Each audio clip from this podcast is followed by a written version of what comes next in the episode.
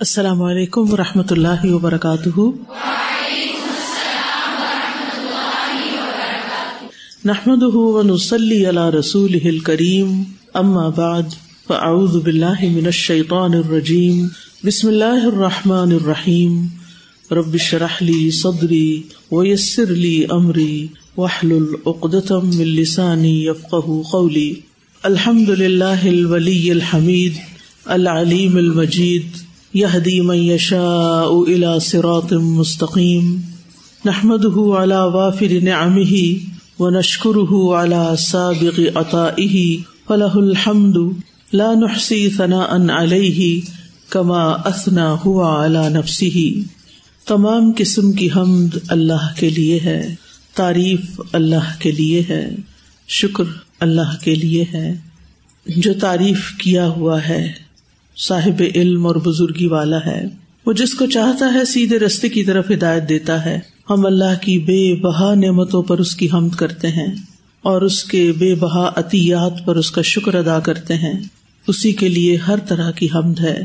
ہم اس کی تعریف کی طاقت نہیں رکھتے۔ اس کی شان وہی ہے جو خود اس نے اپنی تعریف کی ہے۔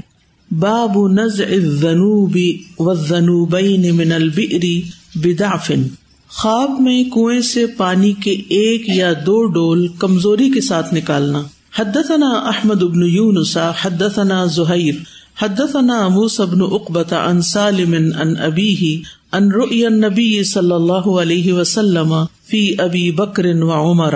سالم اپنے والد یعنی عبداللہ بن عمر سے روایت کرتے ہوئے کہتے ہیں کہ ان کے والد نے یعنی حضرت عمر نے نبی صلی اللہ علیہ وسلم کا ایک خواب بیان کیا جو آپ نے حضرت ابو بکر اور حضرت عمر رضی اللہ عنہما کے بارے میں دیکھا تھا۔ تو کون روایت کر رہا ہے؟ عبداللہ بن عمر۔ اور ان سے کون بات لے کے آگے بیان کر رہا ہے؟ سالم، جو ان کے بیٹے۔ کالا آپ نے فرمایا، نبی صلی اللہ علیہ وسلم نے فرمایا، یہ خواب ہے۔ رعیت النا سچتما میں نے لوگوں کو دیکھا کہ وہ جمع ہو گئے ہیں۔ فقام ابو بکرن اس دوران میں ابو بکر کھڑے ہوئے۔ فنزا ذنوبن او ذنوبینی انہوں نے ایک یا دو ڈول پانی نکالا۔ نزا کا مطلب تو کھینچنا، اور جب کنویں سے پانی نکالتے ہیں تو کھینچتے ہیں ایک طرح سے، نیچے سے نکالنا ہوتا ہے۔ وفی نز ضعفن ان کے پانی نکالنے میں کچھ کمزوری تھی۔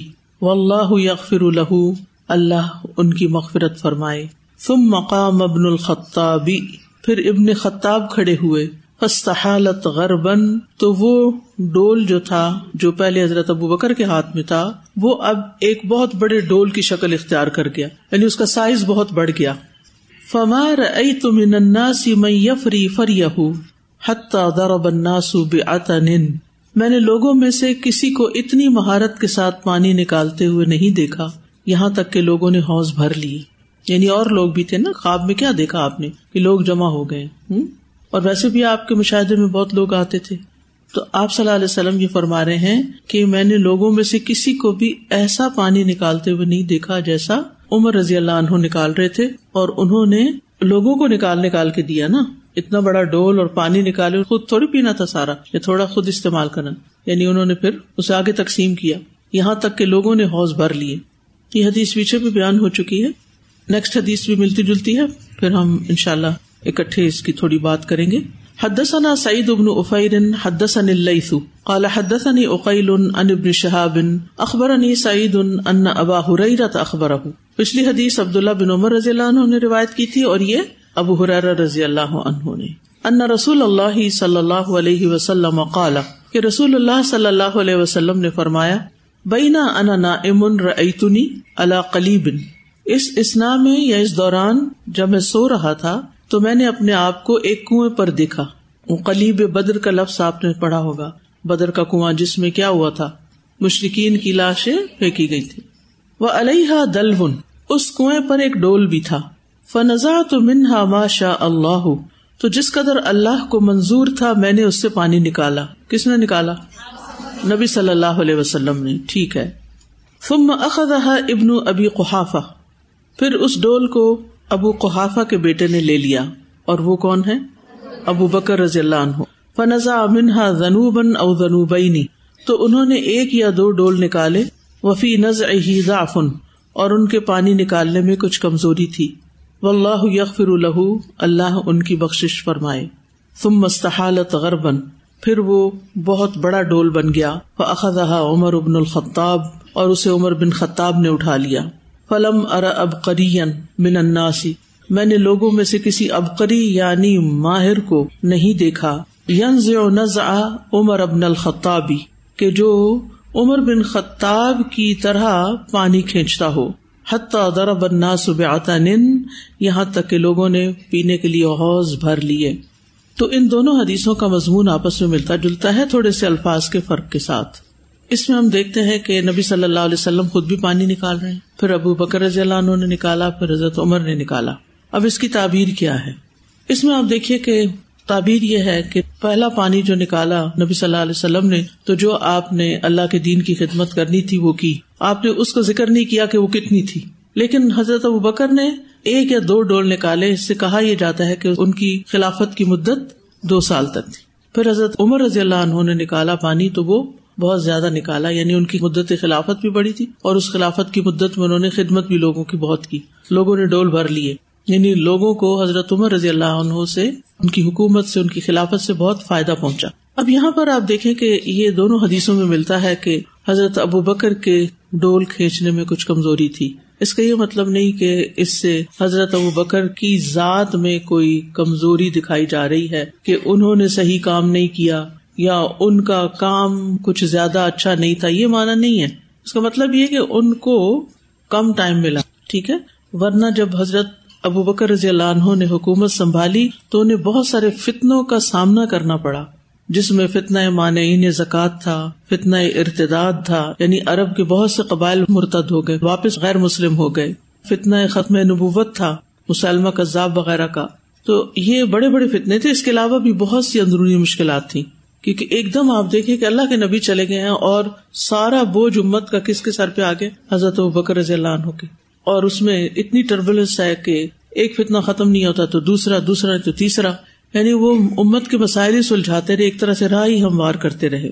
اس لیے آپ کو لوگوں کی عوام کی رفاہی، سماجی خدمت کے لیے بہت وقت نہیں ملا۔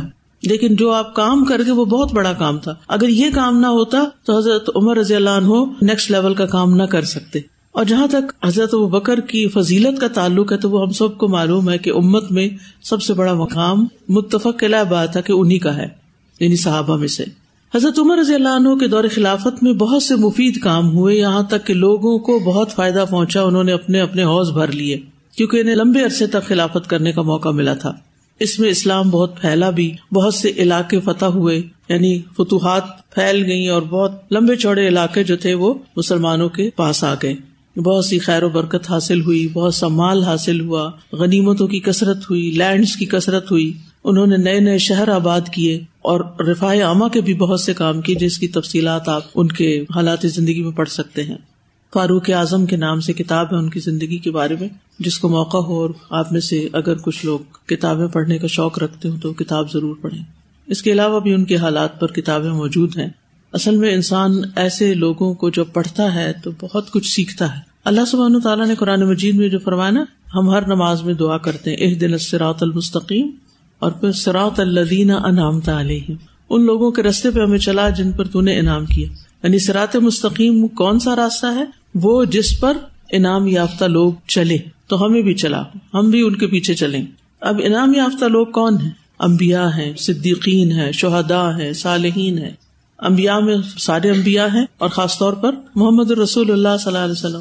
صدیقین میں ابو بکر صدیق رضی اللہ تعالیٰ عنہ شہدا میں حضرت عمر آتے ہیں اور حضرت حمزہ سید الشہدا ہیں، حضرت عثمان رضی اللہ عنہ ہیں۔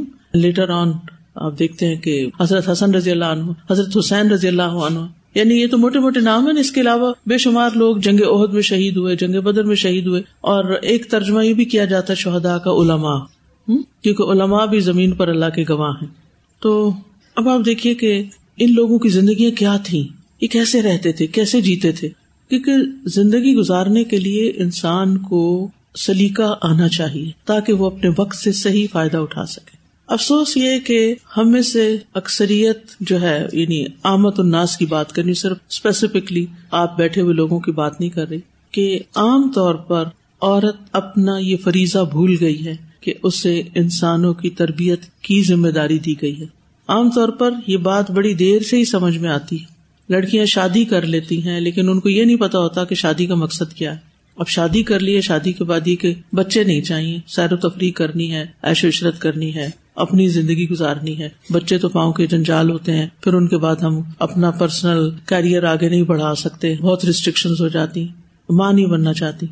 اور جو بن جاتی ہیں وہ مصیبت کے مارے کندھوں پہ بوجھ اٹھائے پھرتی ہیں۔ بچوں کا جو ان کی تربیت کرنی چاہیے، جو ان کو سکھانا چاہیے، اس میں ان کو دلچسپی نہیں ہوتی۔ گھر سے باہر کلاس لینے کی دلچسپی ہے، لیکن گھر میں بچے کو سکھانے کی دلچسپی نہیں۔ حیرت کی بات ہے۔ یعنی جس کی تربیت آپ پہ فرض ہے، وہ فرض آپ ادا نہیں کرنا چاہتے۔ جب تک یہ امتحان پاس نہیں کریں گے تو اگلے میں کیسے پاس ہوں گے؟ یعنی کام کہاں سے شروع کرنا چاہیے؟ نبی صلی اللہ علیہ وسلم نے دین کا کام کہاں سے شروع کیا تھا؟ گھر سے شروع کیا تھا نا؟ سب سے پہلے ان پہ ایمان کون لے آیا تھا؟ ان کی وائف پہلی مسلمان خواتین میں بھی اور مردوں میں بھی سب میں پہلی مسلمان وہ۔ اچھا ہم یہ کہتے ہیں کہ ہمارے گھر والے ہماری بات نہیں مانتے۔ کبھی ہم نے سوچا کیوں نہیں مانتے؟ ہم قصور ان کا بتاتے ہیں۔ نہیں، وہ سوچتے ہی مختلف ہیں، ان کو یہ مسئلہ، ان کو مسئلہ۔ نہیں، اصل بات یہ کہ مسئلہ ہم میں ہوتا ہے۔ ہمارے جب رویے تبدیل نہیں ہوتے، ہمارا اخلاق تبدیل نہیں ہوتا۔ اب کل ہی میں سرگودا کے ٹرپ پر تھی، تو لیکچر بھی اور اس کے بعد لوگوں سے ملاقاتیں بھی تھی کچھ لوگوں کے مسئلے مسائل بھی سنے۔ اب اس میں خاتون، اچھی خاصی سمجھدار، پروفیشنل خاتون، وہ میرے پاس آئی تو کہنے لگی کہ میرے شوہر جو ہیں، ان کو میرا قرآن پڑھنا پسند نہیں، میرے بیٹے کو پسند نہیں، اس کو نہیں پسند، اس کو نہیں پسند۔ اور وہ لگاتار بولتی چلی جا رہی تھی اور میں ان کو جو بات کر کے سمجھانے کی کوشش کر رہی تھی، وہ بات سن بھی نہیں رہی تھی۔ میں نے کہا، سارا مسئلہ تو یہیں سے شروع ہوتا ہے۔ یعنی آپ اگر میرے پاس کوئی مسئلہ لے کر آئے ہیں، تو میری بھی تو سن لیں تھوڑی سی۔ یا تو آپ میرے پاس مسئلہ نہ لاتے۔ میں نے کہا، مسئلے کی جڑ ہی یہی ہے۔ آپ کو پتا کہ ریلیشن شپ میں سب سے اہم چیز کیا ہے؟ توجہ سے دوسرے کی بات سننا۔ اور دوسرے کی بات غلط بھی ہو تو فوراً اس سے بحث مباحثہ نہیں کرنا، اس کو کاٹنا نہیں، اس کو ریجیکٹ نہیں کرنا مگر توجہ سے بات سننا۔ نبی صلی اللہ علیہ وسلم جب کسی کی بات سنتے تھے تو کس طرح سنتے تھے؟ معلوم ہے آپ کو مصنون طریقہ کیا ہے؟ صرف کان سے نہیں سنتے تھے، اپنے آپ کو یعنی باڈی لینگویج بھی آپ کی ساتھ ہوتی تھی یعنی آپ پوری طرح جسمانی طور پر بھی اس شخص کی طرف متوجہ ہو جاتے تھے۔ اچھا انہوں نے جب کافی دیر وہ بات کر لی، پھر میں نے ان کو سمجھانے کی انہوں نے دوبارہ سے وہی بات شروع کر دی۔ اور مجھے اتنی حیرت ہو رہی تھی کہ ابھی آپ یہ ساری شکایت کر چکے ہیں۔ آپ کو میں نے تھوڑی سی جو بات کی، اس پہ آپ نے توجہ نہیں کی۔ دوبارہ سے وہی کے ساتھ سنانا شروع کر دیا مجھے۔ تو مجھے سمجھ آ گئی کہ مسئلہ گھر والوں میں نہیں ہے۔ مسئلہ یہاں خود بذات خود ہے۔ سات پارے پڑ چکی ہیں خاتون، لیکن ابھی تک یہ نہیں سیکھا کہ سننا اور سنانا اور گھر والوں سے معاملہ کیسے کرنا ہے۔ یعنی اگر ہم نے لائف اسکلز نہیں سیکھی جو کہ سب سے زیادہ ہمیں قرآن ہی سکھاتا ہے اور سنت ہی سکھاتی ہے اگر ہمیں معاملہ کرنا ہی نہیں آتا اور ہمیں اپنے جذبات پہ قابو ہی نہیں ہے، نہ ہمیں اپنی زبان پہ قابو ہے، نہ ہمارے پاس حکمت نام کی کوئی چیز ہے۔ اور ہم اگر یہ سمجھتے ہیں کہ سارا وقت گھر میں سپارہ لے کے ہم پڑھتے رہے، کوئی ہمیں آواز دے تو ہم اس کی نہ سنیں، کوئی ہمیں کام گئے ہم اس کی نہ سنیں، کیا ہے ہم پڑھ رہے ہیں؟ چونکہ ہم قرآن پڑھ رہے ہیں، اتنا بڑا کام کر رہے ہیں۔ تو اب آپ کون ہوتے ہیں ہمیں روکنے والے؟ پر یہ بھی کہہ رہی تھی خاتون کے جب میں ناظرہ پڑھتی رہتی تھی، تلاوت کرتی تھی، تو میرے شوہر کہتے تھے، کیوں پڑھتی ہو تمہیں؟ کیا سمجھ آتا ہے اس میں سے؟ اب وہ کہتی، اب میں سمجھنے لگی ہوں۔ تب وہ کہتے ہیں کہ سارا دن یہی لے کے بیٹھی رہتی۔ تو ہم سب کو اپنے رویوں پہ غور کرنا چاہیے کہ جہاں شکایت آئی ہے، وہاں میرا اپنا قصور کتنا ہے، میری غلطی کہاں ہے؟ اور جب وہ پتہ چل جاتی ہے تو پھر انسان دوسرے کا اعتماد جیت لیتا ہے اور پھر اس سے بات کرنا آسان ہو جاتی۔ یعنی کسی کے ساتھ بھی کمیونیکیشن کا مسئلہ ہے، تو سوچے کہ کہیں آپ اس کے ساتھ بیٹھ کے اپنی ہی تو کہانی نہیں سناتے رہتے، یا اس کی بھی سنتے، اور دوسرے ہم سے بیزار تو نہیں ہو جاتے، یا ان کو کوئی فائدہ پہنچتا ہے ہمارے سے بات کرنے میں۔ تو فائدے کے بن جائیں گے تو سبھی بات سنیں گے۔ تو پہلے ہمیں اپنے رویے درست کرنے کی ضرورت ہے، تبلیغ کرنے سے پہلے اور تعلیم دینے سے پہلے، ٹھیک ہے نا؟ تو معاملہ گھر سے شروع ہوتا ہے۔ گھر والوں کی خدمت، گھر والوں کی رسپیکٹ گھر والوں کی عزت، گھر والوں کے ساتھ اپنائیت، گھر والوں کی ضروریات کا خیال جب آپ ان کی ضرورت پوری کر دیں گے تو پھر وہ کہیں گے اچھا مگروں لو، جو مرضی کرو۔ اب ہم نہیں آپ کو روکتے۔ ہمیں بھی آزادی چاہیے، ہمیں بھی اسپیس چاہیے۔ اب آپ کریں جو کرنا ہے۔ تو اس لیے بہت ضروری ہے کہ ہم ایک تو دائرہ کار متعین کریں، شروع کہاں سے کرنا ہے؟ کتنی رفتار سے کرنا ہے؟ کس طریقے سے کرنا ہے؟ اور کیسے ہم نے لوگوں کو فائدہ پہنچانا ہے؟ بے شمار ہرڈل آئیں گے رکاوٹیں آئیں گی اندر باہر سے، لیکن ان رکاوٹوں پہ رکنا نہیں، کیونکہ ہم نے لوگوں تک خیر پہنچانی ہے۔ تو امبیا کی زندگی میں ہمارے لیے نمونہ صدیقین کی زندگی میں نمونہ شہدا کی زندگی میں نمونہ ہے، اور صالحین کی زندگی میں نمونہ ہے۔ نیک لوگ، جن کو اولیا اللہ بھی کہتے ہیں، عام طور پر جو پائس پیپل تھے تابین ہے تبا تابین بے شمار ہے امت میں۔ جنہوں نے شاید علم میں بہت خدمت نہ کی ہو، لیکن ویسے انہوں نے زندگی میں لوگوں کے فائدے کے بہت سے کام کیے۔ تو ان کے بارے میں ہمیں پڑھتے رہنا چاہیے، تاکہ ہم ان سے انسپائر ہوں، ہمیں موٹیویشن ملے اور کسی درجے پہ ہم بھی کچھ نہ کچھ کر گزرے کچھ کر لیں۔ کیے بغیر نہیں رہنا اس دنیا سے۔ اگلی زندگی بڑی مشکل ہے۔ وہاں کا حساب بڑا سخت ہے۔ وہ حساب اللہ نے لینا ہے۔ یہاں تو اگر ہم کام نہیں کرتے تو بندے حساب لیتے نا۔ سبق یاد نہیں کرتے تو ٹیچر پوچھتی ہے نا۔ تو شرمندگی ہوتی ہے تو اگلے دن کر لیتے ہیں کہ پھر شامت آئے گی، پھر ڈانٹ پڑے گی، تو کر لو۔ پھر چانس مل جاتا ہے، پھر چانس مل جاتا ہے۔ آگے جا کے چانس بھی کوئی نہیں ملنا۔ اور معاملہ بھی اللہ رب العزت کے ہاتھ میں ہے۔ تو اس کو اتنا آسان نہ سمجھے لہٰذا ہم یہ نہیں کر سکتے کہ سارا بلیم دنیا پہ ڈال کے خود مزے کریں۔ یہ نہیں ہو سکتا۔ تو بہرحال حضرت عمر کو لمبی خلافت کرنے کا موقع ملا اور مسلمانوں کو ان کی خلافت سے بے پناہ فائدے پہنچے۔ انہوں نے عوام کے لیے، فوجیوں کے لیے، بیواؤں کے لیے، یتیموں کے لیے، بے روزگاروں کے لیے جس طرح وظائف مقرر کیے، دیوان قائم کیے ویلفیئر کے جو کام کیے، وہ آج دنیا کے لیے مثال ہے اور سب سے زیادہ تو ان کا عدل، انصاف۔ اگر کسی نے سیکھنا ہو تو ان کی زندگی سے سیکھے، ان کے معاملات سے سیکھے۔ اب یہاں پر کنویں کی تعبیر جو ہے وہ مسلمانوں کے معاملے کے ساتھ کی گئی ہے، کیونکہ اس میں وہ پانی ہے جس کے ساتھ ان کی زندگی اور ان کی اصلاح ہے۔ کنویں کے اندر کیا ہے؟ پانی۔ اور وہ پانی کیا ہے؟ زندگی کی بنیاد ہے۔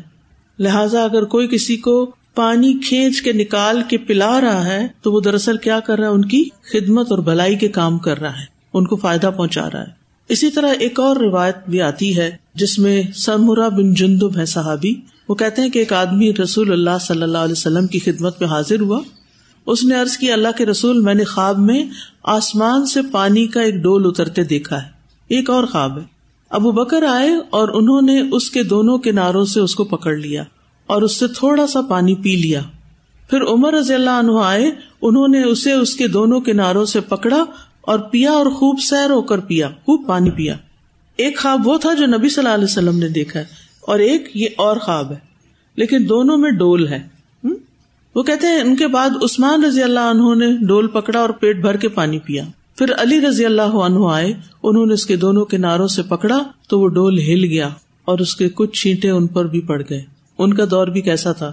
بہت ٹربلنس والا تھا۔ باب الاستراحت فی المنام، خواب میں آرام کرنا۔ حدثنا اسحاق ابن ابراہیم، حدثنا عبد الرزاق ان وعمر ان حمام انه سمع ابا هريره رضي الله عنه يقول قال رسول الله صلی اللہ علیہ وسلم۔